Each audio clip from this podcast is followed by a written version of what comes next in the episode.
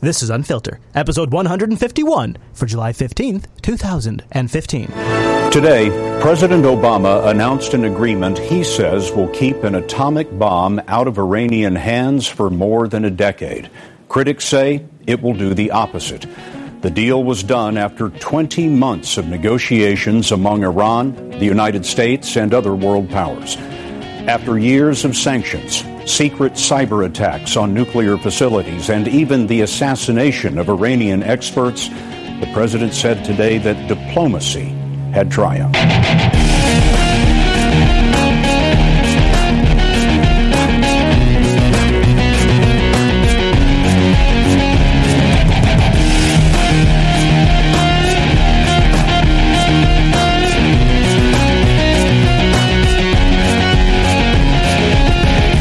To you from the beautiful city of Arlington, Washington, which, by the way, home of one of the largest fly-ins west of the Mississippi. Yeah. This is a a great episode of Unfiltered, Jupiter Broadcasting's weekly show about aviation news and topics.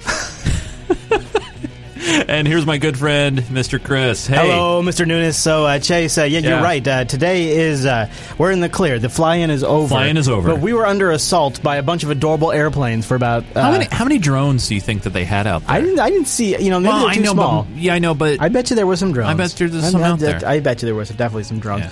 What a week today! So uh, Yeah. as we come on air, of course, there is a deal with Iran around, around their nukes, but that's just like the tiny, tiny tip of the iceberg that we're going to talk about today. A ton of information in the cyber war area, a ton of information and updates around ISIS, including this behind-the-scenes video of the ISIS beheadings that claims that they have captured the the creation of the ISIS. We're gonna we're gonna get to that. We're gonna get to that. Right. Uh, and it, we're also going to do a little 2016 update as well, Chase. Today is a huge show on the Boom. Unfiltered program. So, as is tradition, as we like to do, we're going to start in the realm of spying, NSA, and uh, those general areas. So uh, let's move into that. Uh, let's start with uh, today's cabinet nominee, nominee uh, which appears to be a general conflict with White House, pol- White House policy.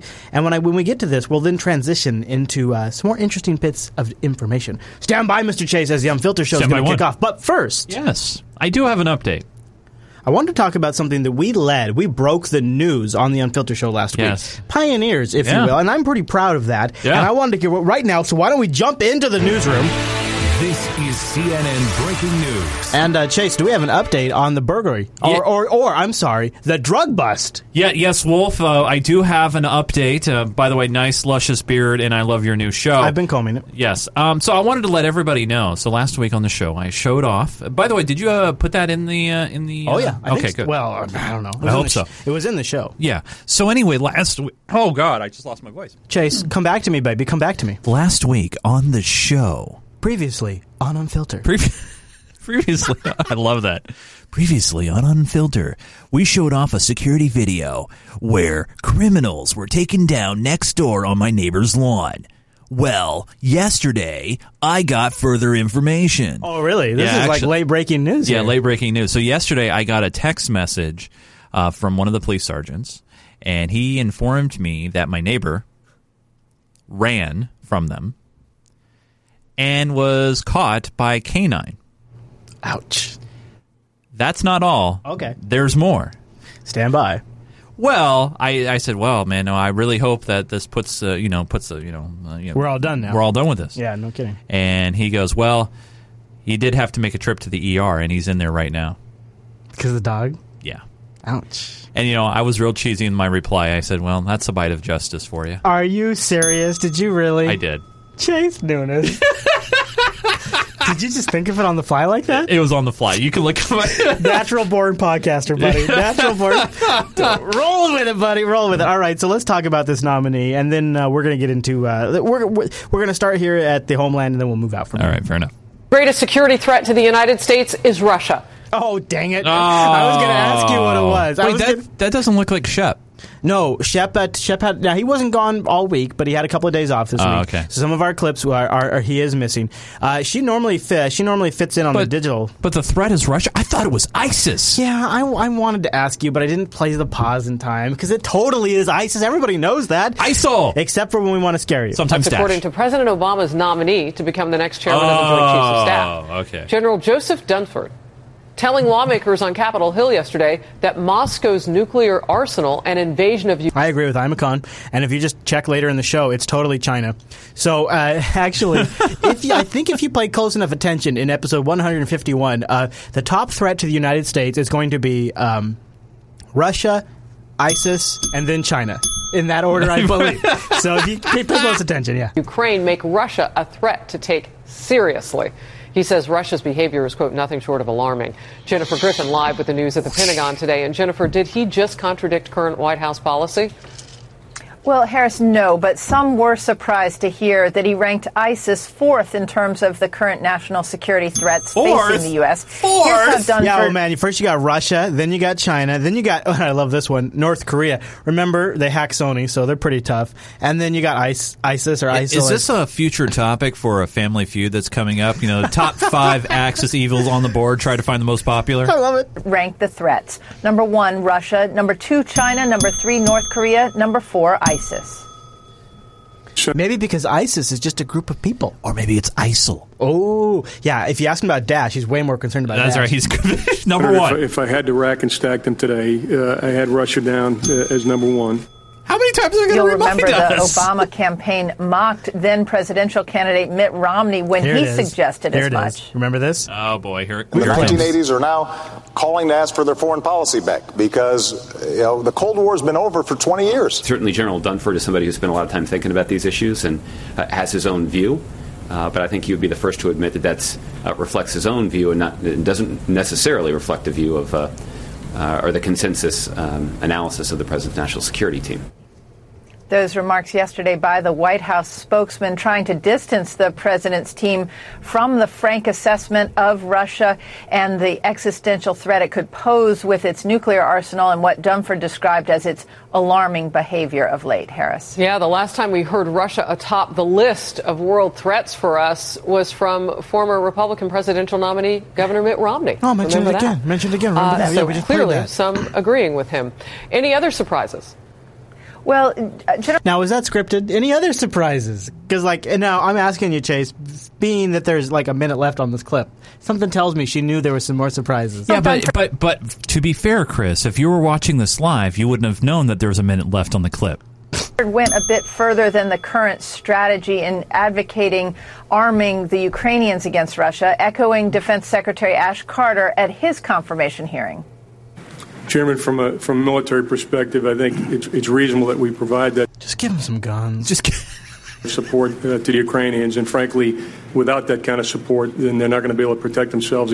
Can I make a plea to the unfiltered audience? Because I, I don't know, or maybe producer Matt, I don't know, somebody could could you go find McCain's clip of just giving some guns? Just give these guys We some need that guns. on the soundboard. We need that on the Yes. soundboard. I know it is in our clip repo, so if you're an unfiltered supporter, if you could go evergreen us that, uh, I need to give him some guns because we have referred to it so many so many times that people have no idea what we're talking No. to anymore because it was a long time ago. yeah, maybe a long ter- a long version and a short Yeah, version. yeah, give him some guns, and then a long version might be good so we can explain it from yeah, time to time. yeah. We, without that kind of support, then they're not going to be able to protect themselves against Russian aggression.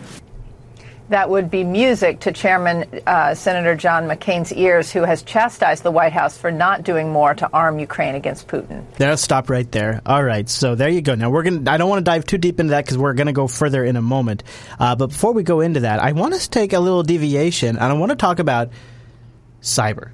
I hate calling it that. I hate calling it that. But you mean the war on internet? I mean the. I, I mean the. I love that everything now is a glitch. Have you noticed this? We got glitches everywhere. Glitch this. The the, the New York Stock Exchange is a glitch. Or malfunction? Uh, uh, no glitch. I've, I've heard malfunction. Did cyber terrorists just find our weak spots? just this week alone, a big technical glitch halts the big board for nearly four hours. What'd she say?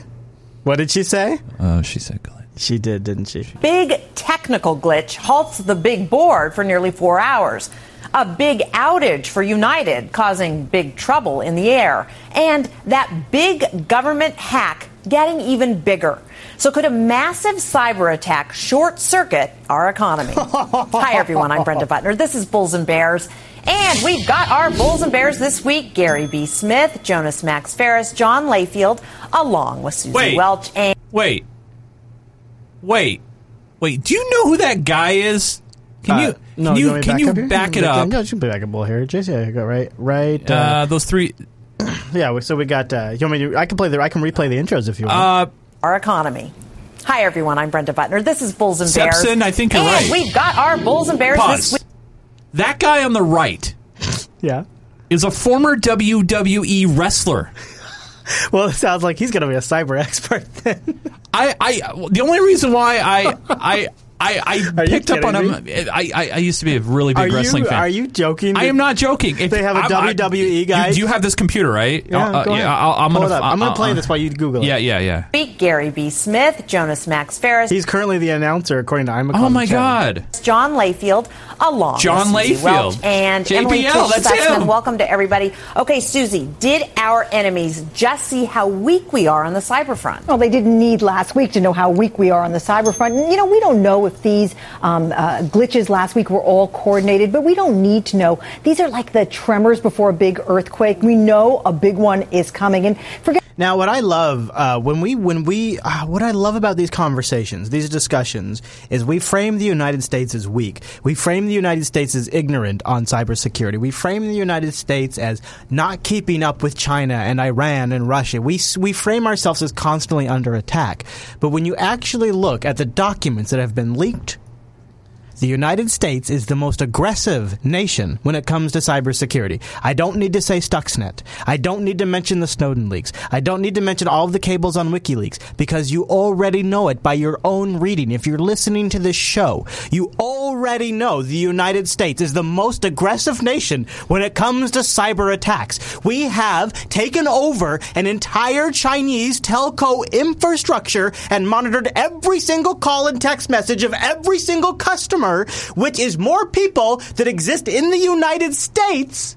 We have done that as a nation, and we have blanket listened to all of their calls, all of their text messages, monitored all of their downloads. We owned an entire mobile telco, which has more more customers than the population of the United States. Nobody is more aggressive than the United States of America, and yet these commentators frame us as infantile, as weak, as under constant attack, as not prepared, as ignorant to the threat. For a minute, the economic damage this is going to cause when it comes, which it will. Um, you think about the loss of life that's, you know, potential. The planes losing uh, ground control contact, the dams stopping, the hospital stopping. It, you can get very end times about this. It's pretty scary. But, you know, I have faith in American ingenuity, and more than that, more than our brain power, I have faith in the mighty, mighty power of capitalism. And the because this is a growth industry. I mean, I think this is the growth industry of the next 10 years, um, building the kinds of She's right about that. When it's a joke like this, there's one thing that you cannot get away from. This is going to become an issue in the 2016 election. Oh my God.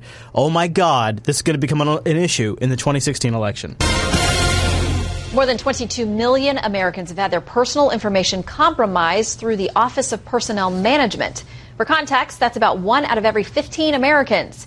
Cybersecurity is a top concern for lawmakers right now and will likely be a key issue in this presidential election cycle. Let's bring in Fox News digital politics editor Chris Stirewalt for his insight on how the latest data breach could impact the 2016 campaign. Good Nice see bow tie. Happy Sunday. Okay, so let's, to be fair, people kind of get glazed over when you talk about cybersecurity. Well, Except when you set it up like that, they're well, not going to I'm want to just listen. saying, except for when you get a letter, as one of my friends did this week, Right. saying, "Hey, you're one of the people that got caught up in the hack." Right, or you are uh, married to, or related to, or you're the child of, or whatever else. And remember, here we're not just talking about your social security number. We're talking about clearance data that is used, that was used for giving people security clearances. So now uh, somebody that it sounds like it was the Chinese, but somebody has all of this information about all of the people that have all this high security clearance. This is a a bungle, a botch of enormous magnitude. And I promise you, when we look back at 2015, one of the things that will stand out in history, maybe even a generation from now, was when this Pearl Harbor, this cyber Pearl Harbor took place, and we were caught with our pants down. Mhm. All right. Well, here is what the Democratic frontrunner Hillary Clinton, former Secretary of State, former senator, had to say about this issue. We need to accelerate our efforts to protect government information. And by that I mean that we have very cumbersome procurement and bureaucratic obstacles within the federal government to moving us into the 21st century. And in fact, we saw that with a lot of the problems in the Affordable Care Act rollout. Uh, does um, Ms. Clinton want to be talking about cyber issues? Well, she, she distrusted the federal government's uh, Exactly. protocols so much that she built her own homebrew server in Chappaqua. Uh, there's somebody who. Hey-oh, hey-oh. I want to let him get that punch in there, but yeah, it's a Zing. Yeah, it's a little bit of a zinger. All right, okay, Chase, we got to talk about this next one. So the FBI, your buddy, My good friend. James Comey, was Ah, up uh, in front of the Senate, and he was making the case for cracking encryption. This is an enormous problem. Today, the nation's top law enforcement official gave Congress a frank and sobering warning. Terrorists are going dark in cyberspace. So uh, this is really interesting. Going dark. So the dark web has become common parlance. Uh, I I was over at a friend's house last. Uh, wait, no, on Monday. Okay. So not yesterday, but Monday. I was over at a friend's house on Monday, and they were telling me about how they know that somebody went on the dark web and could buy and sell people for money, and they went on the dark web and they could buy weed, and they went on the dark web. Wait, and, what? And get this on the dark web, they could webcam stream themselves having sex on the dark web. You can't do that on the regular net, but on the dark web, you can have webcam sex shows. They, they, your friends think this? Yes. I'm sorry. This is this is com. These are these are not technology. These are people that I was specific. I, I actually uh, this sounds really debaggy, but sometimes I like to I like to hang out with non technical people because I don't. As, as It's true. Yeah, when I I, did when. I did Yeah. IT support and contracting, I interacted with regular people all the time, and I kept getting like, "Oh, this is the disconnect between them and technology," and it was really insightful. But then when I became a full time podcaster, I lost that sort of like So are you saying like news organizations, say like CNN, for example, are putting terms out there Yes. to, I don't know, scare the and I- audience? and I'm telling you, I'm intentionally having conversations about technology with non-technology set. Like uh, one of them was a hairdresser, one of them was a yoga teacher. Okay, Oh. so like they are not technology people. They have Right, yeah. technology in their business, but they're not. Te- and and to them, they're talking about the dark web to me. They're talking about the dark web to me, and I'm I'm like my mind is being blown. So when you see CNN talking about going dark, they're playing on that meme that's going out there well, right once now. you go dark, you don't go back.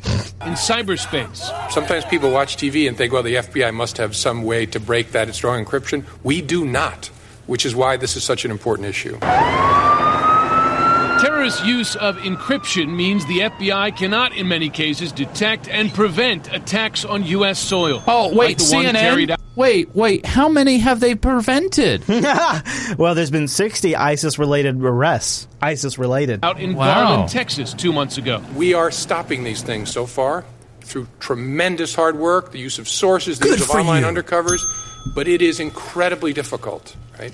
I cannot see me stopping these indefinitely. The issue online conversations between American supporters of ISIS and other terror groups and terrorists overseas, Aha. like the ISIS recruiter Junaid Hussain. Wow, 200 followers. Increasingly hidden by highly encrypted and widely available messaging apps such as SureSpot and Kik. This is not your uh, grandfather's Al Qaeda. No. So wait, what was this Our just a promotion just now for SureSpot and Kik? Well, uh, we're going to get into this a little more. We're going to we're going to do something that doesn't happen on mainstream media. We're going to take the, the raw clip of him doing this delivery and not just the cuts here, and we're going to break it down. Okay. Because it's unbelievable. is to look at a haystack the size of this country for needles that are increasingly invisible to us because of end-to-end encryption. My grandfather's Al Qaeda, by the way. My grandfather's Al Qaeda. I cannot believe they just used that line. That Wow. totally passed over us. My grandfather's Al Qaeda.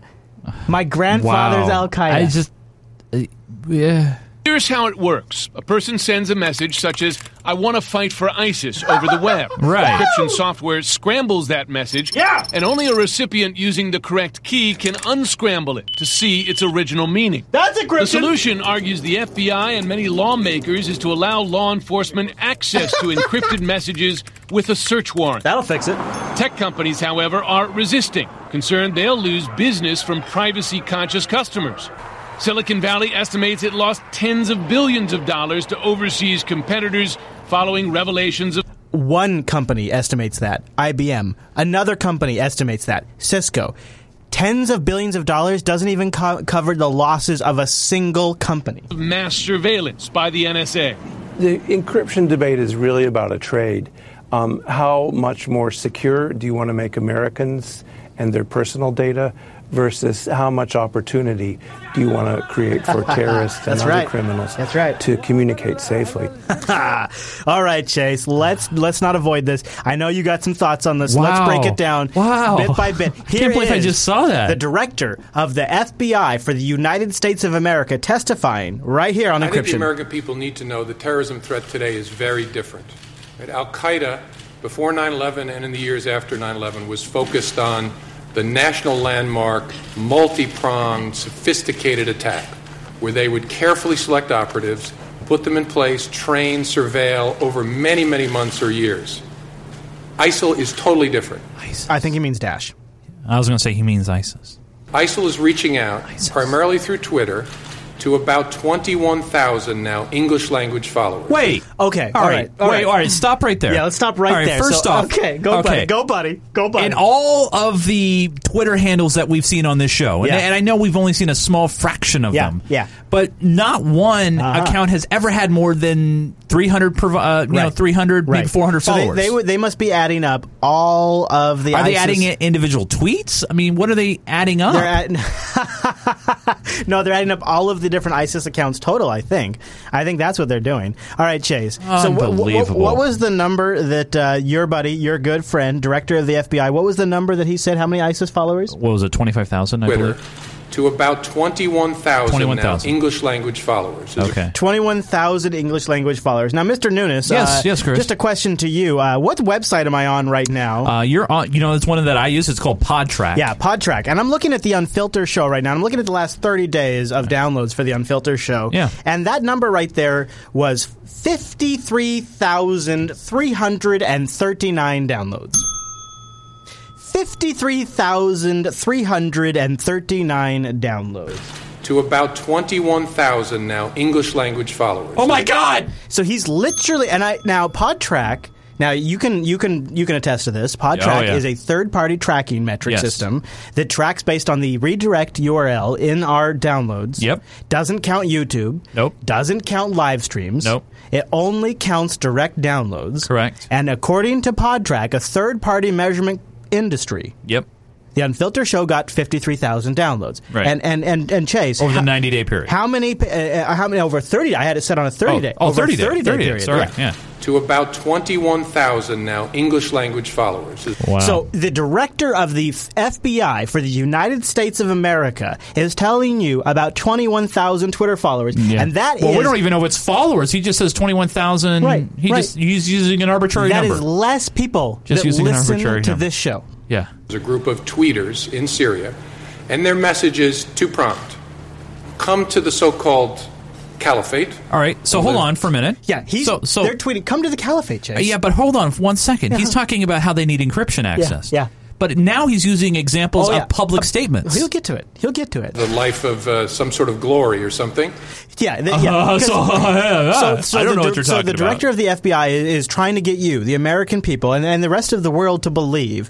And, and think about this. Think about what you know about Twitter as a medium. Think about what you Ah. know about just your common sense. Do you can you truly believe that ISIS is tweeting out, "Come join the caliphate. It's glorious," and that United States American citizens who are sitting here are on Twitter reading on their phone that there is a glorious caliphate for you to come to, and, they're joining ISIS and the- based on their messages. and the other believe that? and the other thing to note. And this man is the director of the FBI. This is not a reality television Yeah. show. This is not Yeah. a this is not a movie. This actually is legitimate testimony he is giving. Uh, how many times have you gone online and you've seen someone tweet something or post something, whatever, and you don't exactly believe them 100%? All the time. Right. so how can he assume that every tweet that people repl- Anyone respond to can tweet. I know. Anyone can tweet. But he's like, oh well, you know that they were going to want to join ISIS because they tweeted out, and we believe them. or something. And if you can't come, kill somebody where you are. Kill somebody in uniform, kill anybody. If you can cut their head off, great. Videotape it. Do it, do it, do it. Do it, do it, do it. So, and I, I just, I don't mean to belittle this. I don't mean to belabor Wow. this. I don't mean to, to but Remember, this is your FBI. this is the director of the FBI for Your the FBI United States of America Yeah. saying that there is a bogeyman out there using Twitter telling people to cut people's heads off. Do it, do it, do it. And he is testifying that this is actually happening. And and they think you're so stupid they think you believe it. Great, videotape it, do it, do it, do it. They're pushing this through Twitter. So it's no longer the case that someone who's troubled needs to go find this propaganda and this motivation. It buzzes in their pocket. How do you love this? It buzzes in their pocket. So there is a device, almost a devil on their shoulder. A devil on their shoulder. The ISIS boogeyman is tweeting from the caves, and it's a devil on somebody's shoulder, sending them a push notification to do it, do it, do it. This is the director of the FBI for the United States of America telling you that there is ISIS boogeyman out there sending push notifications to your pocket to kill people. All day long saying, kill, kill, kill, All kill. day, all Can day. But by the way, believe all day, all day long. Can you believe this man is saying this? Can you believe we are hearing this? Uh, th- this is not a movie. This is not a cartoon. This is real life. And if they find someone, and they have found many of those someones in the United States, They? who are interested in this, Oh, the people who are okay. we can see Twitter. We will see them, give them directions to a mobile messaging app. Now, here comes why we have to break encryption. This is why we have to break encryption. Because you see, as in, in the terrorism parlance speak, they task them via Twitter, but then they tell them to go to WhatsApp or something encrypted for the rest of the message. And that, my friend, is why we must break all encryption. That's why ISIS, because of ISIS, we must, because of ISIS, not because of the Reds, no, no, no, no, not, not because of the Japs, no, no, no, not because of the Nazis, but this time because of ISIS, we must have access to all communication. Directions to a mobile messaging app that is end to end encrypted and tell them, contact me here, and they disappear. So I have investigations in all 50 states of people who are consuming this stuff. It's buzzing in their pocket all day long. Buzzing in your pocket. It's They're messages from consuming. ISIS. They're messages just from ISIS. consuming the hate. They're Buzzing in your pocket. consuming the hate, And they're trying to seek meaning in some sick way, and they are responding to this, and then they disappear and move over to mobile messaging apps. You see, they send you a message via push notifications, the devil on your shoulder, and then you disappear into encryption. This is an enormous problem. It's very different. Al Qaeda would never vet an operative by tasking them. ISIL says, go kill, go kill. And here's a, here's a list of military members. You can go kill, go do it. We are stopping these things so far. Let's now. I'm gonna. Aw, I'm gonna good open. for him. Uh, yeah, I know. I'm, we'll get back to that, but I'm gonna open up the bacon for this episode. By the way, this delicious, delicious piece of bacon coming from downtown Seattle at the Five Point Cafe. Nice, thank you, buddy. Yeah. Is that where we're gonna go to lunch? We should. Okay. We should. Okay. We need to. So listen, uh, I'm just going to go with this. Let's remember that OPM hack, 21 million records. Yeah, oh, yeah, and it- we the just number talked about keeps going higher. Yeah. What if? What if ISIS and like all of the online productions of ISIS was state backed? Let's say, Oh, let's say like by Turkish state media. Let's just let's go with this for a second. Let's say the Turkish state media has been producing all of the ISIS beheading videos. Let's say the Turkish state media has been funding a company in Qatar to do all the social media outreach for ISIS. And let's just say, let's just go with all of this and say maybe that's an accepted fact. If that is an accepted fact, if if that bacon is true, I want to replay this. You can go kill, go do it. We are stopping these things so far through tremendous hard work, the use of sources, the use of online undercovers. Now, if you if you if you accept that maybe some of the production values in the ISIS videos were, per, were backed by somebody that is maybe knows what they're doing, if you can accept that uh, information, if you also accept that out of all of the terrorism cases that have been busted, that ninety three percent of them were backed by the FBI, and there's a, that's yeah. that's actually a statistic that came out today. If you accept that, then I'm not quite. I'm not sure I'm quite connecting the dots on why these guys need access. If they so far have been involved in 93% of the bust of terrorism cases on U.S. soil, and if if if the people that are producing these videos are coming from state-backed media, which we're going to get to that in just a minute, what is it they need access to? You can go kill, go do it. We are stopping these things so far through tremendous hard work, Good the use job, of buddy. sources, the use of online undercovers, but it is incredibly difficult. Right? I cannot see me stopping these indefinitely. And so I'm not trying to scare folks. I just want people to know this is a oh change Oh, in my God. role in the top responsibility of the FBI that implicates this going dark problem. They come together. And so I really think we have to talk about Wait, it. Wait, so, so, so, so towards the end of his speech, oh, I'm not trying to scare you. I'm not trying to scare you. And towards the end of what? Wow, wow. Meanwhile, I, I let's quick update on the OPM breach. Today, the FBI director called a recent breach of government computers, quote, a treasure trove of information about everybody who has worked for, tried to work for, or works for the United States government. Now, this is Comey during the same hearing. The Federal Office of Personnel Management lost the most sensitive information for more than 22 million people, including financial Wow. histories and health records. Major Garrett found out what else was stolen. Major? the numbers are mind boggling. Hackers stole 19.7 million Social Security numbers of Americans who underwent federal government background checks. Another 1.8 million were taken from family and friends of the applicants. The data were stored at the Office of Personnel Management, the federal government's clearinghouse for employee information. The hack also captured addresses, education and employment history, mental health, criminal, and financial records. More than 1 million Americans had their fingerprints stolen. Some victims have received these letters alerting them to the data breach and offering credit monitoring and other services.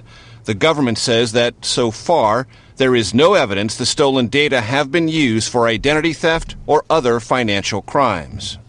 James Lewis, a cybersecurity analyst, said China is the culprit and the counterintelligence risk is enormous. They'll have a, a long time to work on figuring out how to use it for recruitment, how to use it to maybe coerce people with relatives in China. Um, they'll find a million ways to use this, and none of them will be good for the U.S. Man, you know, I got some really good bacon. I don't even believe this. More bacon? But I'm just no, it's kind of the same bacon. Oh, okay. I'm frying the same bacon. Okay. What if what if an insider gave information to somebody that could then had make this hack and then could leak this to people to do tar- targeted killings? Is that too crazy? That's a little too Am I, am I getting way off there? Because uh, he- But, but what pushes you to think that way? Why? Well, what what what makes you go down that road? All right, let's just get into this. I'm going to play a clip. It's off YouTube. You Okay. saw this. I sent this video to you as it Oh, was okay. breaking. You, All right. Matt, and I were all digging through this. We'll break this down bit by bit. But this week, um, some hackers released. Uh, well, I'll pull up. Uh, Producer Matt's done a really good job. He captured everything in PDF just in case it gets pulled down, and it's all available in, in supporter syncs. We have screenshots, we have PDFs, we have source files, we Okay. have everything for this because it's getting taken offline as we record this show. But a group out of Ukraine claims to have hacked Okay. a assistant of John McCain's either laptop or phone. Okay. And they pulled a video file off this phone or laptop. Now, this is a Ukrainian hacking group. The announcement is in Russian. We have it in the supporter show. We also will have a link in the show notes if I remember to do that. And I'm going to give you a little bit of background on this first, and then we'll talk about it. And you and I both take a look at this, and we are kind of on the same page on this. But I want to let, let we'll let, we'll play this for the audience first. Right. But this is in regards to these ISIS beheadings, which from the very beginning we have said from a We've not been a little you- suspicious You, of. you and I are not like it's not like Yeah. we're like we're not Michael Bay over here, but No, but we know a thing. but two. we've both been Yeah. doing video production Yeah. for a very long time. Yep. You work in the industry. Yep. I have a green screen. Yep. I work with it every single day as part Yep. of my job. That's I am right. very familiar with lighting. I am very familiar with production elements, and as are you. And we watched these and we said these look produced. And that was our essential. Like, there's just, and it's like if you are familiar with how something is built, like a car or a table or whatever it Yeah. is, when you see Yeah. it, you recognize it because you are in that trade. And Yeah. so when we've seen these, we've been very skeptical. And so a video was leaked online this week by these Ukrainian hackers who claimed to have got it off an assistant for John McCain. That is a supposedly, reportedly, a behind the scenes video of the production of one of the ISIS beheadings of John Cantwell, I believe. No, no, no, not John Cantwell. Uh, another one, another uh, Foley, Yeah. Foley, Foley. Foley. It was Foley. So here it is. This is supposedly the production of the beheading of Foley from behind the scenes for ISIS. This is very, very, very much worth watching if you're watching the video version right now. If you are listening to the audio version, please And, and, be a and supporter way, the sync. it's not going to show anything graphic, so you don't Right. have to worry about turning away There will be or no anything blood. like that. Yeah. But what we are looking at right now is a is supposedly a camera phone recording from way back behind the scenes of an ISIS beheading. And in the frame, what we see is we see a giant green screen. We see one, two, three, four, five, six at least lights. One, two, three, four, five, six staffers behind the camera, and one and two uh, staffers. One, the guy that's getting his head cut off, and of course the guy that's doing the head cutting. And they're standing on a mound of sand. And this is what we see right now. And I'm going to let this clip because this guy does some of the VO. A video purportedly released by the pro Russia hacktivist group Cyber Berkut shows an alleged staged ISIS beheading being recorded in a film studio. Please note that this footage does not show a beheading of any kind, whether real or staged. Which actually the released ISIS videos never show either. The clip shows actors recreating a typical ISIS beheading in front of two cameras and a lighting rig in a studio constructed to resemble desert scenery. The production is also being supervised by a director who appears to give the executioner orders on how to act. The release of the video was accompanied by a claim that it was retrieved from the phone of an assistant to John McCain, who accompanied Senator McCain on a trip to Ukraine, although there's no proof for that assertion. It seems fairly obvious that this production wasn't the work of the Islamic State, so who's behind it? Let's stop right here. All right. Uh, so Okay. from, from what you and I know, Yeah. I and I you can feel absolutely 100% disagree with me if you think I'm wrong. I would bet you there's four or five thousand dollars worth of lights right there.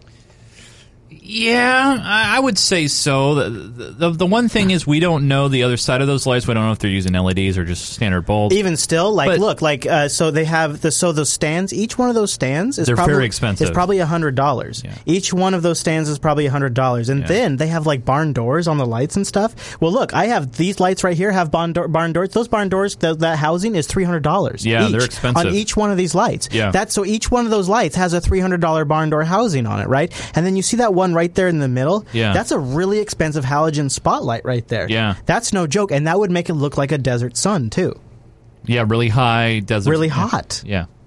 Uh, and so I want. Let's keep it playing. There are a few possibilities. One, the video could have been created by a conspiracy theorist who wanted to create a buzz on the internet, but the sophisticated and expensive nature of the setup seems to rule out that explanation. Two, Russian hackers could have produced and released the video, Yeah, whether backed by the Russian government or not, Right. in an effort to embarrass John McCain and fuel conspiracy theories that the United States is secretly supporting ISIS. Now that kind of sounds possible. That definitely would. You know, if the Kremlin was funding this, that could be a huge source Yeah, of money. yeah. Uh, RT even could be doing this production. You know, they Yeah. have. However.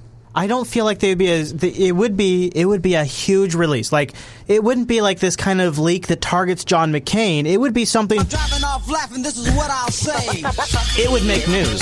Now, if if Russia was behind this, they would be broadcasting this everywhere. Well, maybe not. And the only reason why I say maybe not on that is because if they were behind us and they pushed this out like at nauseum, But that's what they did with that clip.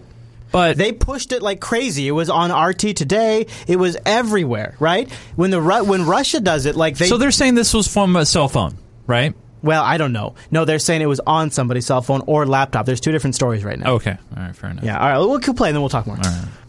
The video could also have been taken from a production of a drama or a movie related to ISIS, but again, there's no accompanying evidence for that claim.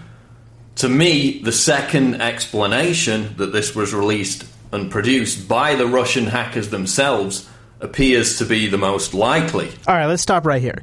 I I don't I, I will never do this. I don't I don't actually think this is the case. My my personal opinion and moral moral compass does not allow me to associate with this. However, I am about to do something that I will regret for the rest of my life. Can we just take a moment? We're just going to insulate this moment from the show, and we'll forget this is going to ever happen. Uh oh. What are you doing? I don't even know if I can do this.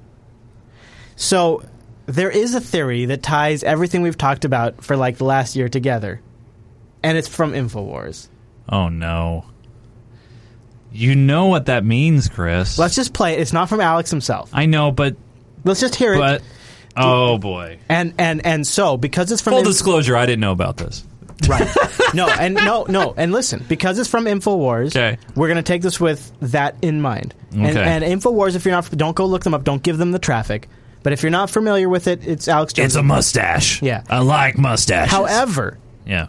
I googled all the stuff they talk about in this video clip. Okay. And I so let's just play this. It kind of syncs up, and it's it's like as you would expect. I'm going to take a deep breath. Now we play stuff from RT, we play stuff Yeah, from yeah. Fox. No, we, we go all over the Yeah, place. Okay. Yeah. So, but we are all doing this with mindfulness. I like mustaches. Infowars. Mustaches. Look at this video from Turkish media network Kanal D's highly successful TV show Valley of the Wolves. Now watch this. You see that scene right there? Oh. What's that look like to you? Oh, that looks like what they were just shooting. Yeah, that was in 2005. Whoa, okay. Wow. Really? Really? Wow. Okay. So this, for you audio listeners, is you would think this was from a YouTube video of an ISIS beheading. Wow. Wouldn't Okay. you? Like if I hadn't told you that, wouldn't you think that was a ISIS beheading right there? Um, perhaps. Yeah. Yeah. And uh, and no, that was uh, from Turkish television. I, I'll have a link in the show notes, more information about the Okay. show, Valley of the Wolves, if you'd like to look it up. All right.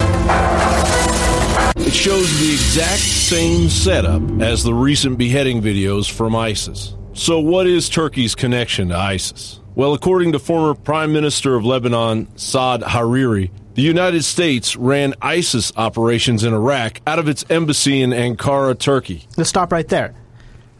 That seems plausible to me.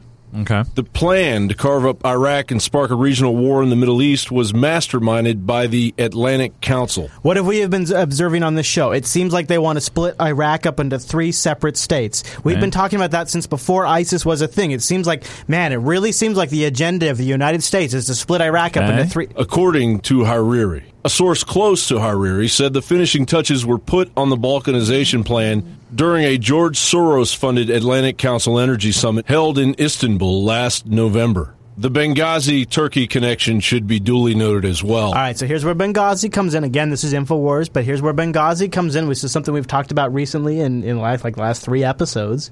In October, Business Insider reported Stevens' last meeting on September 11th Ambassador Stevens, the guy that died in the Benghazi attack, was with Turkish Consul General Ali Said Akin. And a source told Fox News that Stevens was in Benghazi to negotiate a weapons transfer in an effort to get SA 7 missiles out of the hands of Libya based extremists. and I was able to find that on the Fox News website. That's the day he died, dude. He the day he died. This video was made months before the current wave of beheading videos leading us into Obama's unconstitutional war. Jon Bowne for Infowars.com. So okay, so there is some interesting connections there, but that's that's you know that's way out there, dude. That's like seriously, you know, that's bacon worthy. But it's interesting. To, It's cop bacon worthy too.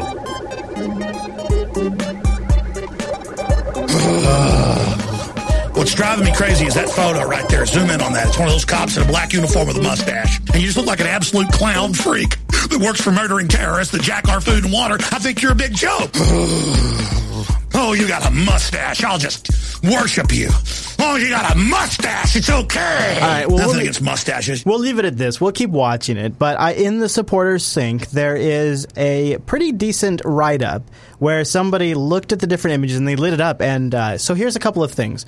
Uh, people have looked at this. They've compared uh, the uh, the leaked video that we just played to the.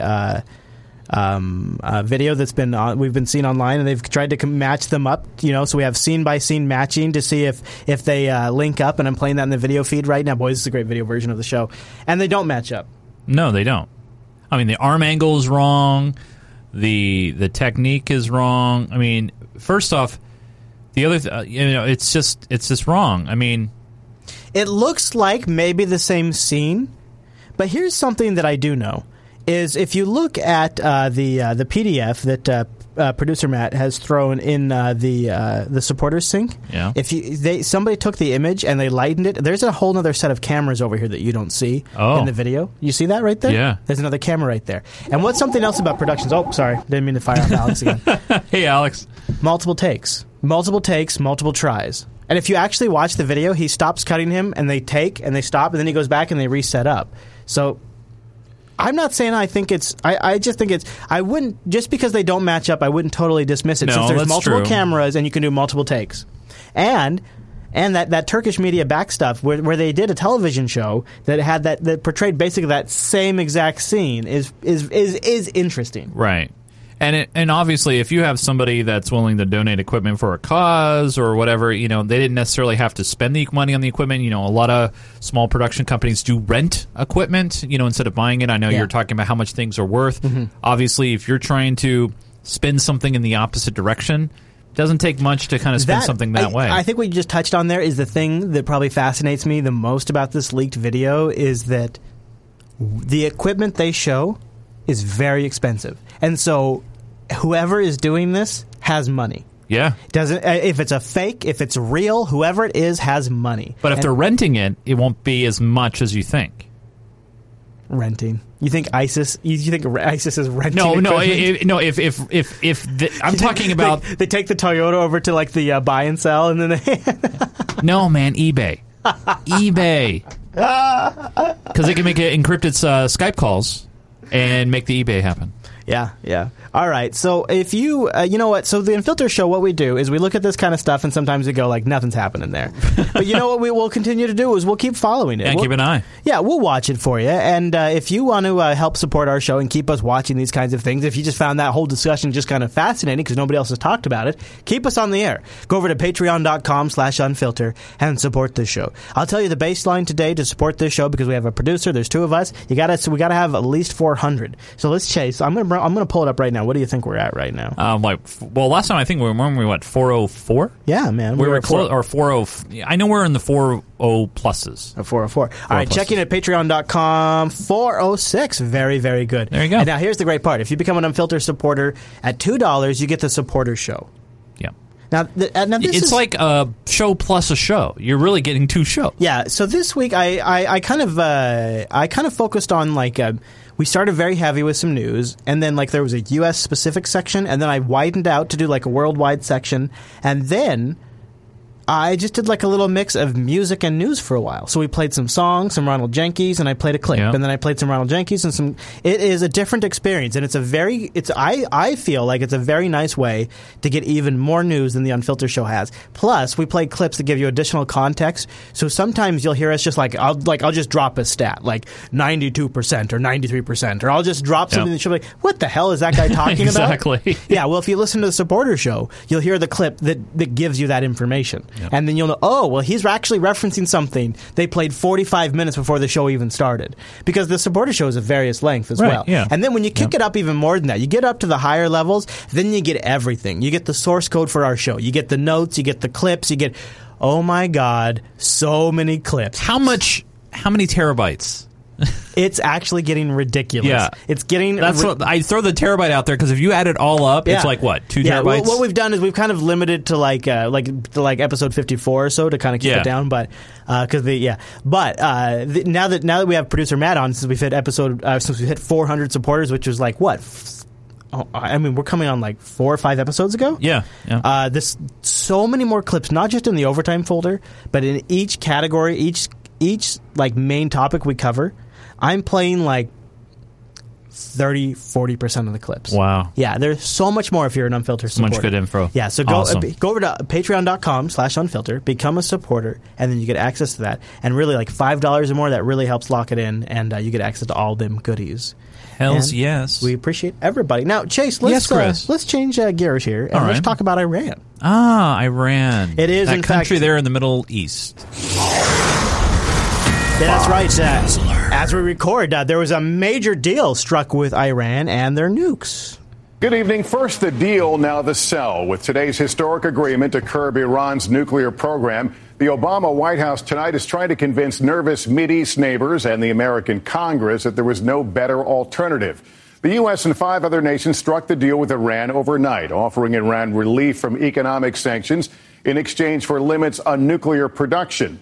But questions over compliance and verification, along with Iran's history of provoking instability in the Middle East, are planting seeds of doubt in high places. We have full coverage tonight. We begin with our chief foreign affairs correspondent, Andrea Mitchell from Vienna. Andrea? Good evening, Lester. Well, after years and decades, in fact, of calling each other the great Satan and the axis of evil, Iran and the U.S. are now entering uncharted territory. A diplomatic agreement to reduce Iran's suspected nuclear threat. John Kerry and his Iranian counterpart, Javad Zarif, weary but celebrating the deal to reduce Iran's nuclear capability in exchange for billions of dollars with the end of crippling sanctions. Years in the making, it came together after 18 long days and nights of intense talks. Kerry even personally edited the final draft at 3 o'clock this morning after a midnight call, Vienna time, to the president in the Oval Office. This deal offers an opportunity to move in a new direction. You see Joe? Do you see Joe? He's tired. Look at Joe. Tell me, Joe. Yeah, B- Barry looks really tired, doesn't he? Yeah, they they're all tired. You see Joe there? Yeah. Now I'm gonna. I'll tell you what I think. But what do you see when you look at Joe? We should seize it. I wish Now- I would have done it. No, no. Come on, let's watch him. Watch. Look at Joe. Watch Joe. All right. Move in a new direction. You see how he's just in frame right there, just barely in frame. Yeah, yeah. Is that an accident, Chase? No. No, because he's he's lying in wait. He's running. Yeah, he's gonna run. He's gonna run. That is a that is that is a man. Red book it right now, would you, man? Sure. One fifty one, July fifteenth. Joe Joe Joe Obama O Biden. I thought we already knew that he was going to run. Oh, have we called that? No, no, I, don't think we officially called it, but I thought we just kind of assumed that he was. Well, I'm looking at that man's face right there, and I'm saying he's going to run. I'm saying he's running, and he's not going to win, but he's running. And he's going to be the one that really gives Hill Dog the final fight. It's going to be him and Hill Dog. And he's going to come in late. I want you to write all this down, okay? Okay. I'm Oh, sorry, I'm. I'm laying it down on you. yeah, all right, all right. He's going to come in a little bit later. After Bernie's kind of been gotten his airtime, which is happening this week, we're going to talk about that in a minute. Okay. Uh, so I'm saying late entry. Hillary's going to get it, but it's going to come down to him versus Hillary, and and and and him versus Hillary is going to be the choice, and and like the, so it's going to be between Hillary and Biden for the nomination. Yes. Got it. That's All what I think. all right. Yes, and then uh, Hillary's going to get the nomination though. Se- separate red book prediction. Uh, we continue on. We should seize it. Iran accepts limits on its nuclear production for 10 years and on nuclear fuel and equipment for 15 years. Iran promises more access for UN inspectors to suspect sites, but with notice. But Iran gets an economic lifeline, hundreds of billions of dollars in sanctions relief, once it meets those nuclear commitments, perhaps by the end of the year. Re-entry into the global banking system, and five to eight years from now, an end to the UN arms and ballistic missiles embargo. Let's stop here. So um, the uh, the notification for inspection is 24 days. Uh, the uh, big the big win for Iran here is the lifting of sanctions and rejoining the international banking system. So when they say that, that's what they're talking about. Those are the big wins Iran got. into the global banking system, and five to eight years from now, an end to the UN arms and ballistic missiles embargo. So, how do you justify down the road uh, taking off the arms embargo on conventional weapons and ballistic missiles? United States doesn't lose anything, Andrea, by giving them the opportunity to prove this is a peaceful program. What's the alternative? Go to war now?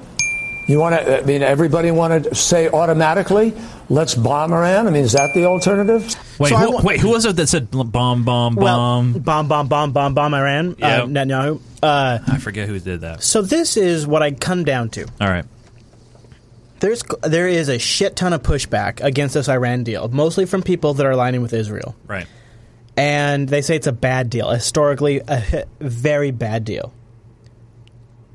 No deal is a bad deal. Yeah, nothing is terrible.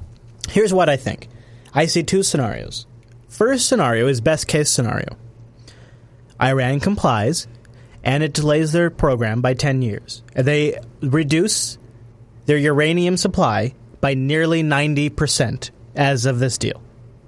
They will not be in a position to make a bomb. That's the best case scenario. Worst case. Worst case scenario. The Netanyahu scenario. Iran doesn't follow any of these new rules. Continues to make a bomb. Then, in my opinion, we have undeniable justification to screw them up.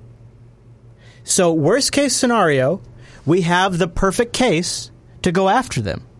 Best case scenario, they comply. So either why would the- way, we are absolutely justified in our actions. So, so they based on that, why are they fighting it then? They- Exactly. Yeah. Because if they renege, screw them up. If they don't renege, we avoid a war. There is literally, as far as like the West is concerned, no loss here because we can still go after them. Israel is still going to watch them like a hawk. Of course Israel's- they will. That's never going to change. Exactly. Right. Nothing. Only thing that changes here is we re- we, re- we remove sanctions and they are now on the hook for their commitment. But the deal is a tough sell with critics in Washington and Tehran, as Iran's foreign minister acknowledges. We have people in Iran who have a lot of mistrust uh, in the ability and the intention of the United States to live up to this agreement and to try to uh, implement its part of the deal. So it's going to be a difficult uh, exercise. And in a call today, President Obama tried to reassure Israel's Prime Minister Netanyahu, but sources say got nowhere. A landmark deal setting off a global debate that won't end anytime soon. Andrea Mitchell, NBC News. Hey, NBC News fans. Hold on right there. So there. we Hey, go. fans. Hey there. Hey there. Hey there. Hey there, Chuck. So, all right. Now, now, what's the reaction like in Iran? It's a little different, actually. Iran's president said this morning that his country will no longer be called a threat to the world. Iranians may be happy with this agreement, but other countries in the region say they're not so sure. Israel. Israel's calling the deal a disaster. Charlie D'Agata in London has all the reaction from the Middle East. Charlie, good morning. Now, it's interesting. The reaction from the Middle East is actually just the reaction from Israel. Oh. Good morning. While there are those who believe a more transparent Iran may reduce tensions in the region, neighbors within reaching distance don't buy that the deal will stop Iran from building a bomb and fear the country's financial windfall will tip the balance of power. Think about this. This is the CBS National Morning News. Right. One tiny country is now being represented as the opinion of the Middle East. That right there gives you, in one example, the power of Israel over the media. On the streets of Tehran overnight, Iranians celebrated what they're calling victory. In stark opposition, Israeli Prime Minister Benjamin Netanyahu. What a stunning, historic mistake. Iran continues to seek our destruction. We will always defend ourselves. Now, of course, if, if, if Iran ever did anything. Yeah, well. Right? Yeah. Not only would the U.S. respond, but all of the West would respond. I'm still trying to wrap my head around why this is a problem. Regional arch rivals Saudi Arabia said the king spoke with President Obama expressing support for the deal but stressed a strict inspections regime. Regional ally President Bashar al Assad called a nuclear agreement around a major the East turning yeah, everybody from Saudi Arabia to Assad, buddy. Yeah. They all love it. point in the history of the Islamic Republic. And Russia's President Vladimir Putin, whose country hopes to benefit from arms deals with Iran, said the world can now breathe a sigh of relief. But Iran's neighbors are taking a sharp intake of breath, pointing to Tehran's support for the Assad regime in Syria's civil war, Hezbollah militants, Shiite militias in Iraq, and Houthi rebels in Yemen. Addressing U.S. concerns over Iran's role in destabilizing the region, Foreign Minister Javad Zarif told CBS News. Now, remember, it's funny. We're painting Iran as the great destabilizer, even though we, in some cases, like in Iraq, are actually fighting the same people. Now, what? How happens? Now, the deal has become official. Yeah, it's But Chase, it's not your ordinary deal. Did you know this isn't like a, a like a regular agreement? It's an executive agreement. The scene now shifts to Congress. Chief Congressional Correspondent Mike Emanuel is on Capitol Hill tonight with where we go from here. We're going to do everything we can to get to the details, uh, and uh, if in fact it's as bad a deal as I think it is at this moment, we'll do everything we can to stop it. Both the House and Senate will have 60 days to consider the nuclear agreement after the final text 60 days. Two months. Arrives on Capitol Hill. A simple majority in both chambers is all that is needed to reject it. So, a simple majority. Then, assuming President Obama vetoes that rebuff, the real test will be if a two thirds majority in both the House and Senate will vote to override. The president is the most important Democrat in the uh, country, and he's obviously in favor of this. He negotiated it. He's going to work hard uh, to get the 34 votes that I know he knows he needs in order to sustain it. Some Democrats took a cautious approach until they're able to review the final deal. I think it would be somewhat uh, illogical for me to say yes or no. I'm going to wait until I see what's in the agreement. Now we get to work reading the agreement to see if we can agree with it. This is not about trust.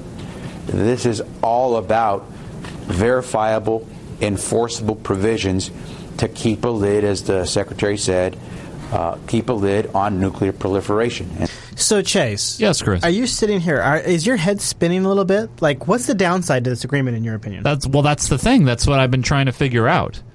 I mean, I, I hear, I, I, and I understand. I get it. I understand Israel. You know, they got they got this country that really hates them. Yeah, right? yeah, yeah. So, I mean, how would you feel if you have a neighbor Right, right. that is staring at you all the time, Right. threatening to push the button or you, whatever? You kind know? of actually, literally know what that yeah, feels I know like. that what that feels like. Wow, wow, you It's literally kind- do. Yeah, well, not in the same extreme, Well, of course. Oh no, actually, you you kind of actually do. You think so? Yeah. Well, I'll say this. I'll That's say a very interesting parallel. It's it's very interesting, but I'll because, say and I'm saying this as, so, as somebody Yeah. who knows the backstory. The audience is only hearing about this in the last two episodes. yeah, it's something I've been how, dealing how with. long for- have I been hearing about it? Uh, a couple of years. Yeah. Yeah, at least. It's one of those things where, like you just put perfectly earlier, no deal in place is worse than having this in place. At least with this in place, you have something enforceable on paper. And I understand Israel's position on this. I think we all understand their position on this. And don't worry, if something bad terribly happened, we got their back. That's never been a question. Right. So the question is, are we going to enforce what Iran does and in the the terms of the agreement, just like in any agreement that you would sign with anybody? And I think we have the power to do so. And they if- came to the table and they and they signed it. we have perfect. We have a Right. perfect legitimate reason. I mean, hell, you got Putin on board saying this is a good thing. All right, That's so- a lot. Uh, now there here, so we're going to get a big show over the next sixty days. We just heard that clip, sixty days. We Yeah. you just heard uh, your buddy, uh, Bo- My uh, good Boner, friend. Yeah, Boner. John Boner, saying that they were going to do everything they can to stop this. Yeah. Israel hates this. Israel has great influence in Congress. Here's the funny thing, though. Like I just teased a bit ago, this is an executive agreement. It's got a whole different set of rules. Congress gets a look at whatever deal comes out of Vienna, as Rich just mentioned. But you may not know just how little real muscle lawmakers may have. Senior political analyst Brit Hume is here with that story tonight. Good evening, Britt. Hi, Bret. Senate Majority Leader Mitch McConnell. Ah, good old Brit. Oh, let's do it. Let's do this again. Let's. that Uh. was God. I'm. You know what? Hold on. For some reason, I just feel the need. All right. Story tonight. Good evening, Brit. Hi, Bret. Senate Majority Leader Mitch McConnell was surely right in saying on Sunday that an Iran nuclear deal along the lines that have been reported will be a, quote, hard sell in Congress. But the good news for the Obama administration is that it doesn't have to sell it to Congress. It simply needs to sell it to one third plus one member of one House. That's because the deal is not being handled as a treaty, though What? many argue that's exactly what it is. What? Instead, it's being handled as what's called an executive agreement. Such agreements do not require congressional approval. I want to stop right here. An executive agreement. Holy shit. Okay. What the hell? Like executive orders are one thing. An Yeah. executive agreement? Maybe that's like the sub chapter of an executive order. Well, no. Uh, here's what I have a huge, huge concern with. Okay. Uh, unfiltered.reddit.com. Look for the uh, 151 feedback thread. Okay. Isn't an executive agreement only valid as long as the two executives who made it are in office? And when Obama leaves, couldn't a different executive nullify that agreement? Or when the Iranian leader leaves? See, I thought that's an executive order that you're. I, I don't know. I really don't know. I don't either. Yeah, But so, yeah. maybe, but that rule applies to executive agreements, right? Yeah. I would think an executive agreement means that if either executives on either end of the agreement changes, the deal can be dis- can be broken. Right. I would think. I would like unfiltered.reddit.com, unfilter151. Is that true? As treaties do. But Congress does have the authority to I'm going to dis- back it up just so we can hear that again because I think it's pretty important. Because I don't really hear many people talking about this. That's because the deal is not being handled as a treaty, though many argue that's exactly what it is. Instead, it's being handled as what's called an executive agreement. Such agreements do not require congressional approval as treaties do. But Congress does have the authority to disapprove this deal. But a resolution to do that would have to pass both houses and would be subject to a presidential veto. Overriding that would take two thirds of both houses. Thus, if the president can hold a third plus one member of either house, the deal would stand, even if opposed by huge majorities in both houses. So this is going to be a fight, but it's done. If that's what happened, the president would surely count it a major victory and a legacy achievement. But don't expect, expect much high fiving and fist bumping among other Democrats who are set to face the voters next year, including former Secretary of State Clinton, who was last seen waffling on the Pacific trade deal she once strongly supported. It should be fun to watch her try to handle the Iran hot potato. Look at that little smirk there. I love it, dude. I love it. I love it. So, do you think uh, does this play into Obama's legacy? Is this a huge part of his? Uh, once it gets past the legal wrang- wranglings, then yeah, it'll it'll be another footnote in the in his legacy, if you will. Sure, absolutely. Wow. All right. Well, uh, we're going to talk a little bit about ISIS before we wrap up. Okay. And uh, I want to, and we could. There's so many different angles we can take on ISIS. We can tell. we ISIL, can, by the way. Yeah, a dash. Uh, we can talk about how it affects uh, the region. We can talk about how it affects our friends in the UK. I want to talk about how it is changing the national conversation in the U.S. because this is you and I. This is where we're at. This is this is really, if we're going to speak from our hearts, this is what we know about. And and ISIS is now being used ISIL or Daesh. as as a reason to sort of amp up the security because Chase, we have Yes. these homegrown radicals. They're so so dangerous. The lone wolves. And we have a Alert. Fox's alert for you right now. We're awaiting a critical hearing on Capitol Hill. The House Homeland Security Committee looking into whether our government is doing enough to counter the threats from radical Islamic terrorists who want to recruit more Americans for their twisted cause right here at home. This, of course, just a few days after we're learning more about the arrest of this young man. He is a Boston police captain's son, 23 year old Alex Ciccolo. is accused of plotting a Boston bombing style attack on college campuses, including allegedly using weapons and a pressure cooker like the marathon bombers. So, how can we stop these reputed lone wolves? Congressman Mike McCaul is with us now. He's chairman of the committee that will hold the hearing a little later on today. They're having a hearing, Jace. They're going to have a hearing on these Wait, lone wolves. this is a Fox News alert for a, for a hearing that hasn't even happened yet. Really? Yep. Wow. Congressman, welcome. It is such a sad, yeah, good to see you. It's such a sad and, and shocking case about Alex, this young man.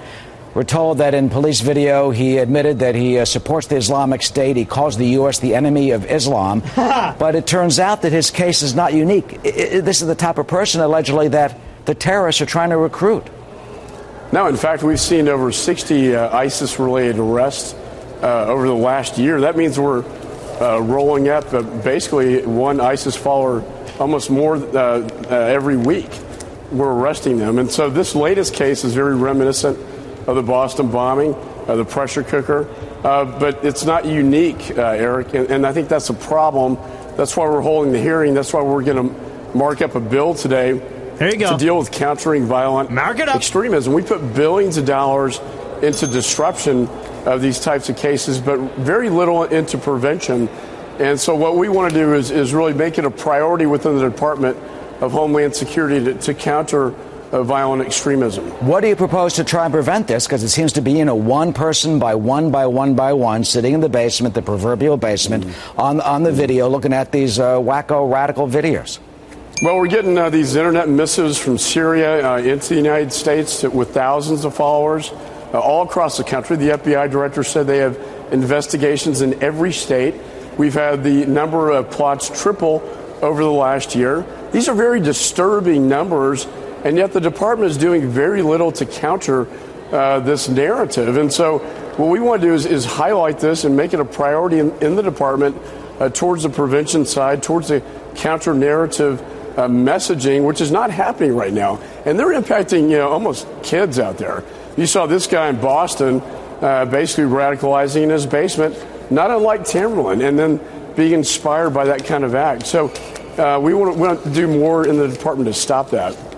And it took his uh, father, thankfully, uh, Robert uh, Ciccolo, who's a Boston police captain, to turn him in. Apparently, uh, he, Alex allegedly had posted these type of radical missives on the internet and this sort of thing and on, on Facebook, so they finally were able to get him. And that's his father there on the right. Finally, well, Congressman. Eric, yeah. there, are, there, are, there are 200,000 ISIS tweets per day on the internet. If that get, puts in perspective, and the Two hundred thousand. Two? No, a day. A day. I, I got to make sure I heard that right. I got to make he sure I said that it. right. I got to make sure I heard that right. And that's his father there on the right. Uh, finally, well, Congressman. Eric, yeah. there, are, there, are- there are 200,000 ISIS tweets per day oh. on the internet. If- He did say that. He did say that. Now, hold on. Wait. Hold on. No, I'm there gonna. are, Fa- there, there are 200,000 ISIS tweets per day. Oh. Two hundred thousand. How does he even? Now, I'm I'm betting.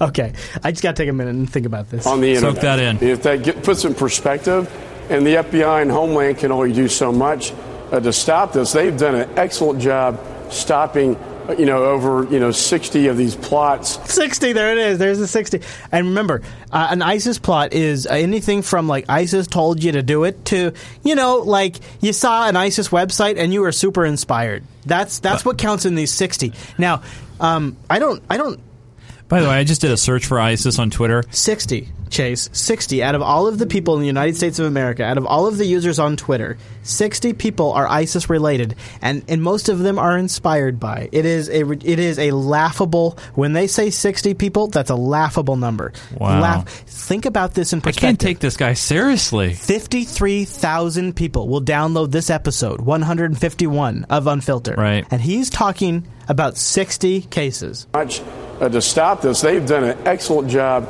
stopping, you know, over you know 60 of these plots in the United States. But it only takes one case that they miss to to you know cause a real problem. Yeah, and why So- can't why can't Twitter pull the pull the plug on these tweets? Why can't can. is the government does the government have the power to shut some of this stuff down, or is that against the First Amendment? Wow.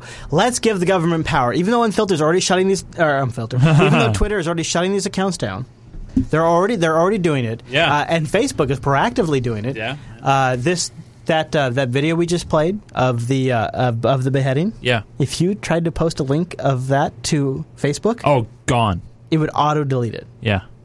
So they're already doing this. Oh they're my already policing the social media sites. They're already doing it. Pull the plug on these tweets. Why can't is the government does the government have the power to shut some of this stuff down, or is that against the First Amendment?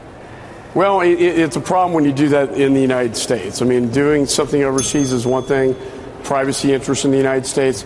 I am meeting with FBI, Homeland, and the uh, IT, the, the high tech people, to talk about how we can better uh, get into uh, the, the social media, if you will, uh, to stop these communications. You know, the fact is, they go into what's called dark space, into platforms that we can't It's not called dark space, buddy. even see, even if we have a court order. And so I think this is becoming a more, a bigger and bigger problem uh, that we have to address. He has no Um, idea what he's talking about. And if you Wow. Over 60 ISIS-related arrests last year. There's this talking point: sixty related ISIS related related la- sixty Wait, ISIS in re- all uh, of last year? Um, again, over 60, 60 ISIS-related ISIS-related, uh, uh, arrests last uh, year. Uh, that's a real problem. Yeah, that's astounding, and that's just the arrests. Yeah, that's astounding. That's astounding. What's the current population of the United States? of Three America? hundred and fifty million. That doesn't sound that astounding, actually. No. Uh, you you know how many uh, people are murdered every year in I don't know Chicago? Ouch, Chase. That hurts, man. I'm That just hurts. saying. I mean, these guys got their heads up the wrong ass. Yeah. You know, I've always asked. I've always wondered why. Thank you, I- JB I, haven't I, said- I was I was shooting higher. I haven't heard. I, why haven't we heard a lot about ISIS attacking Israel? Why haven't we heard a lot about that yet? Mm. Why haven't we heard about that? Because they're over in the Middle East. Yeah. Israel and Hamas are now facing a new threat because ISIS is now operating in the Gaza Strip. Boom! ISIS. Yep, yep, yep, yep, yep, yep, yep, yep, yep, yep. And by the way, you got to also ask: Is there a connection between ISIS, Iran, and Russia? Ooh, let's link it all together. The U.S. watching carefully. A very friendly handshake between Russian President Vladimir Putin and Iranian President Hassan Rouhani. Just one symbol of what the U.S. increasingly sees as a dangerous alliance. So, if you want to talk about uh, a nation that, that could pose an existential threat to the United States, I'd have to point to Russia. And if you look at their behavior, Remember, it's, it's nothing number short one of on his alarming. list. A dramatic and significant split on the Russian threat between the general who will become President Obama's top military advisor in a few weeks and the Secretary of State. The Secretary doesn't agree uh, with the assessment that Russia is an existential threat uh, to the United States. But listen to Vladimir Putin press for Iran's desire to have an arms embargo lifted. We think Iran should have sanctions removed. The question being in what period of time and how quickly. Russia has already lifted a ban on the sale of a sophisticated air defense system to Iran. A Russian weapon that could shield Iran's nuclear facilities from future airstrikes. There's also jet aircraft, armored tanks, armored personnel carriers, artilleries, trucks. These are the kind of conventional weapons that could fuel a Middle East arms race. And Iran may soon have a lot more money in its pockets. There's no question that if you lift these embargoes now and at the same time are giving Iran access to some of its frozen billions of dollars, Iran will be able to accelerate its missile program, which threatens Israel and the rest of the Middle East. The current Joint Chiefs Chairman leaving no question where he stands. Under no circumstances should we relieve pressure on Iran relative to ballistic missile uh, capabilities and arms trafficking. There you go, Chase. There you Wow. go. Yeah. Amazing. uh, I'm, just astounded. There you go. There you go, Chase. I, don't, I, I mean, I look at that and I think to myself, wow, it's just go, go, go. We have some really good stuff in the uh, supporter show we have in the overtime folder. Uh, it came out. Uh, boy, I wonder if I could find this really quick. Let me see if I can just uh, see if I can. Pill- yeah. Uh, so uh, I'll just play a little bit of this. This is in the overtime folder. I'm going to just tease you with this. All right. So uh, the U.S. military was uh, required to give out its new strategy. Its new strategy, as a lot of time in the past, has been defending against terrorism, protecting terrorism. But now it's more about you know what? We're the empire, and we got to protect the entire globe. And that, my friend, is the big change that's happened in the mil- in the new budgeting. And this just came out. We'll play a Well, the little bit. U.S. Joint Chiefs of Staff released a new report on its national military strategy for 2015, using words like unpredictable to describe the scenario. And it focuses on globalization and U.S. military superiority. Now, joining me now to discuss the U.S. role in the Middle East is Greg Palast, investigative journalist. Greg, thank you for joining us. Glad to be with you. So, you read the national military strategy for 2015. And it didn't so much address any direct threats to the U.S. so much as it addressed threats to our allies. Why is that? Now let's stop right there. So the new big report doesn't really talk about adr- uh, uh, um, attacks to the, on the homeland. It's more about our allies. Hmm. Uh, because it's a brilliant sales document. Remember, for 15 years, the military has been selling us that they're saving the homeland for uh, from an attack by Al Qaeda or uh, or its imitators. So, you know, up until now, it's been all about you know we're under attack. 15 years after 9/11, it's pretty hard to make the case that there's a major military threat or even major terrorist threat directly to American citizens. So now what the what the new military strategy is is basically this sales document that goes to Congress saying, "Oh, look out. You may think that we're safer. You may, you know, after all, uh, Obama's declared the end of the war in Afghanistan as you heard in the last report. Uh, so what's our conflict? Where are we at, officially at war? Uh, basically nowhere at all. We're out of Iraq. So how do you maintain a half million half trillion dollar military budget unless you create a new set of threats and redefine what a threat is. And in this document, they're redefining a threat as threats to our allies. So it's like we're creating a supra NATO that in- incorporates, they name Saudi Arabia, they name Pakistan, they named Egypt, and several other states. Suddenly we have responsibility to defend Saudi Arabia. Um, and they're saying, why? Well, because this is the source of our resources. And it's not just simply a matter of, well, we need the oil and we better not let anyone else get it, but it's control of the globalization process. So they're basically nakedly saying, we're, look, we're the instrument of, of American global economic power, and you need us. You need to pay us half a trillion dollars a year, even now without an official war, because we now have to protect our resource allies. That's crucial. And you know what, Chase? Hmm. Half a trillion dollars seems like a pretty good deal to own the entire world. Have you been? Uh, I'd you've pay been, half a trillion dollars You've been over to my house, right, Chris? Yeah. Uh, you know what I have in the bathroom in my house? Sure, buddy. I have a poster of death and taxes. Mm-hmm. And when you look at that poster of death and taxes, the majority of our money that you and I pay every single day in taxes and yearly, of course, is to the military budget. Show me the money! Show it to me! Yeah. Got to keep that machine going, Chris. Got to keep it going. Got to keep it going. Got to keep it going. Got to give these people more guns. Let's wrap up on little 2016. We're watching it as it approaches. We're only halfway there, but yet it feels like we're already living in 2016. Uh, and uh, I love it. I love it so, so, so, so much. It feels so good to watch this. I'm not going to lie.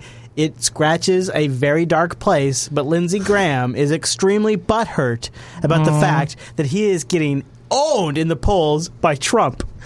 I know you're on the trail up there in New Hampshire. You, you told me during the commercial break that you enjoy it.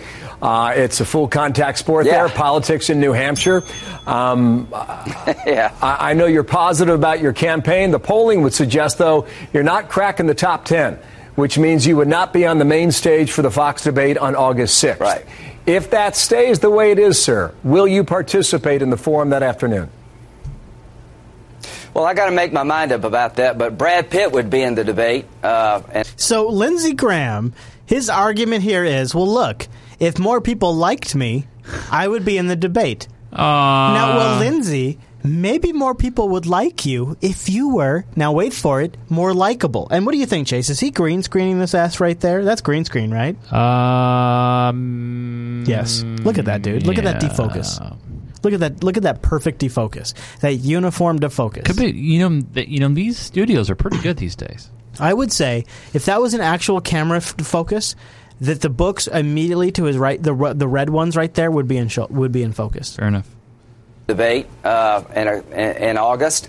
Anybody with any celebrity uh, uh, would be in the debate. I think this is a dumb way to weed out the field. I don't mind weeding out the field over time, but a national poll tests celebrity. Big states have an advantage versus small states people have run before have an advantage over those who haven't. It's July, for God's sakes. So a national poll is a lousy way, in my view, uh, to determine who should be on the stage, and I, quite frankly, resent it. Well, you want to name some names there?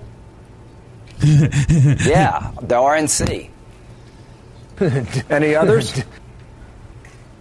Fox News. What? How would you resolve this, Senator?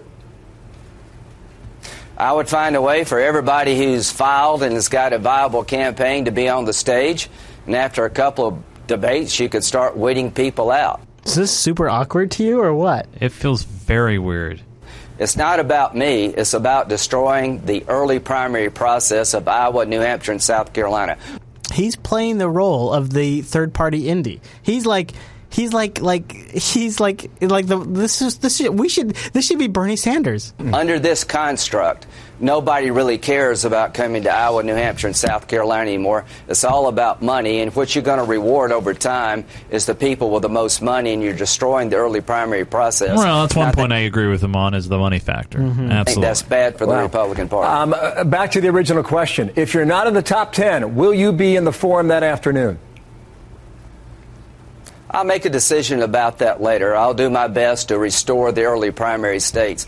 We're undercutting a process that works. At the end of the day, you're rewarding day. money and, and celebrity over hard work in the early states. All 16 of us come to Iowa, New Hampshire, and South Carolina. I, you know, here's the thing. I would, uh, I would love to believe Lindsey Graham, except for he's backed by John McCain, Yeah. and John McCain is backed by the military-industrial complex. And if there's anybody, anybody that puts everybody else's money to shame, it's the military-industrial complex. Absolutely. Hollywood, you think you got some money? That's cute. Yeah. Yeah, Silicon Valley. It's a it's a fraction. Apple, Google, you think you got some money? Maybe twenty percent. Apple, you're so rich. Apple. Well, they are pretty rich, Chris. Yeah, yeah. Uh, let me introduce you to the military-industrial complex, my friend. Well, what do you think Apple's making those what? Oh, we can't talk. About we can't talk about that, sir. so yeah, and and who backs McCain? The military-industrial complex. Trust me, Lindsey Graham. If they wanted to, Lindsey Graham would have the money. They don't want to. But uh, why don't we talk about your good friend, your buddy, My good your friend. passionate, lifelong friend, Hill Dog. Let me move now to Hillary Clinton because uh, for a long time, as you know, she has kept the press at arm's length. I broke the story last Sunday night that she was changing her media strategy. She had Now you remember last week we talked about how they were having the reporters at rope's length, and Mm-hmm. uh, that that was awkward. has taken some questions on the trail this past week, and of course, did her first national uh, television interview with CNN's Brianna Keilar. Let's Check out these eyes, Chase. Check out these. We odds. see in our recent poll that nearly six in ten Americans say they don't believe that you're honest and trustworthy. Do you understand why they feel that way? Well, I think when you are subjected to the kind of constant uh, barrage of uh, attacks that are largely fomented by and coming from the right. Uh, But do you bear any responsibility for well. I, you know, I can only tell you that um, I was elected twice in New York against the same kind of onslaught. I love that argument. Now, Chase, uh, so you remember we uh, the Clinton campaign got a lot of heat for uh, rallying the media off into ropes, right? Right. Rallying them off into ropes. Yeah. That's but Chase, let's go back in time a little bit. We're going to travel back to the '90s. Going back. Super Nintendo was really awesome. Oh man, it was so good. Mario was a plumber. Bill was the man. Bill Clinton was running for office in Yeah. 1992. Yeah. Here is a raw video from the Bill Clinton campaign where, as you might notice, Chase, the press are ripped off. Is 1992. There is Bill Clinton right there in the middle. This is a C-SPAN feed that I went and grabbed. And right there, Chase, what's that? What's that, Chase? Uh, that's the press being roped back. Yeah, in 1992. Right there, we'll have this link. I'll have this file in the supporter sync. This is not new. This has been going on for a long time. This is a manufactured controversy for Hillary Clinton. She is going to be the president of the United States, and this is not a big deal. She is not going to be the president. This is not a big deal. They have been the Clinton. She is. She's just running the same playbook that the Clinton the Clinton campaign ran in the early '90s, and she's going to win. No, she won't. No, she won't. Mm. I disagree. I disagree. No, Chase. she won't. Well, you know what, Chase? Perhaps you and I cannot answer this question on the Unfiltered Show. Perhaps only history can give us an answer as to what will happen on this particular topic. And the only way to find out is by tuning in every single week to the Unfiltered Show to see who is right. Yeah, now, here's the thing. We can't make that decision today. We can't even make it next week. No, but nobody. you can be a part of that decision making process if you come over to our subreddit at unfilter.reddit.com. That's right. That's right. And uh, there is rumors out there that there is a digital version of the Red Book in produ- in production. There's a rumor. Is that a re- is is that another is that another bacon conspiracy? Another Red Book prediction. a Red Book prediction about the Red Book prediction. I would love to have the Red Book online by the 2016 election cycle when it's in full swing. yes, we need it. We've we have gone out. We're out. gonna need it so bad, so hard. Yeah, yeah. Uh, so if you're doing that, uh, email me Chris at JupiterBroadcasting.com or Angela at JupiterBroadcasting.com. Fair enough. Hey, join the Unfiltered Show live now. Next week, we're doing the show on a Friday. Chase? That's right. Yeah, Friday night edition. I'm going to be at OSCON. If you'd like to join me at OSCON, if you're in the Portland area, please, please come join me. Go to meetup.com slash Jupiter Broadcasting. We're going to do a meetup in Portland, Oregon. I'm going to be down there Wednesday, July 22nd. Nice. I'll be at OSCON, and then afterwards, around 5 p.m., we're going to go out. We're going to have drinks. We're going to meet with the Jupiter Broadcasting audience. And if you want to attend OSCON, use the promo code Linux, and you'll get a 20% discount off a ticket. I love come it. and say hi to Noah and I. And nothing else, you get to see us in action. See us interviewing people, watch us do our Nice. gerb. Now, Mr. Chase, people Yes, want to follow you throughout the week, people want to follow me, they can head over to my Twitter place at Nunes, N U N E S. That's my name. And you can follow me in 140 characters or less. My thoughts, pictures of things that are happening in my world. Now, Chris, Yeah, you have not only one yeah. account that you No. take care of, but you have two. if you want to be disappointed, go to uh, at Chris LAS on Twitter, where I don't bother you very much, and then also go to at Jupiter Signal for network announcements and things like that. Love don't it. forget the Unfiltered Show was live over jblive.tv. Go to jupiterbroadcasting.com slash calendar to get that live. Go get some more news in your face at geekgamer.tv. And last but not least, we're going to mention it again, unfilter.reddit.com. And patreon.com slash unfilter if you want to make sure this show stays on the air. And I got to say this, Chase, right here, right now, thank you so much to our supporters Yes, for keeping us on the air for 151 episodes. And hopefully we can do 151 more. Ooh, you know what? Maybe we'll see you right back here next week for 152. See you next in- Friday. in- Friday. right, and Friday next week.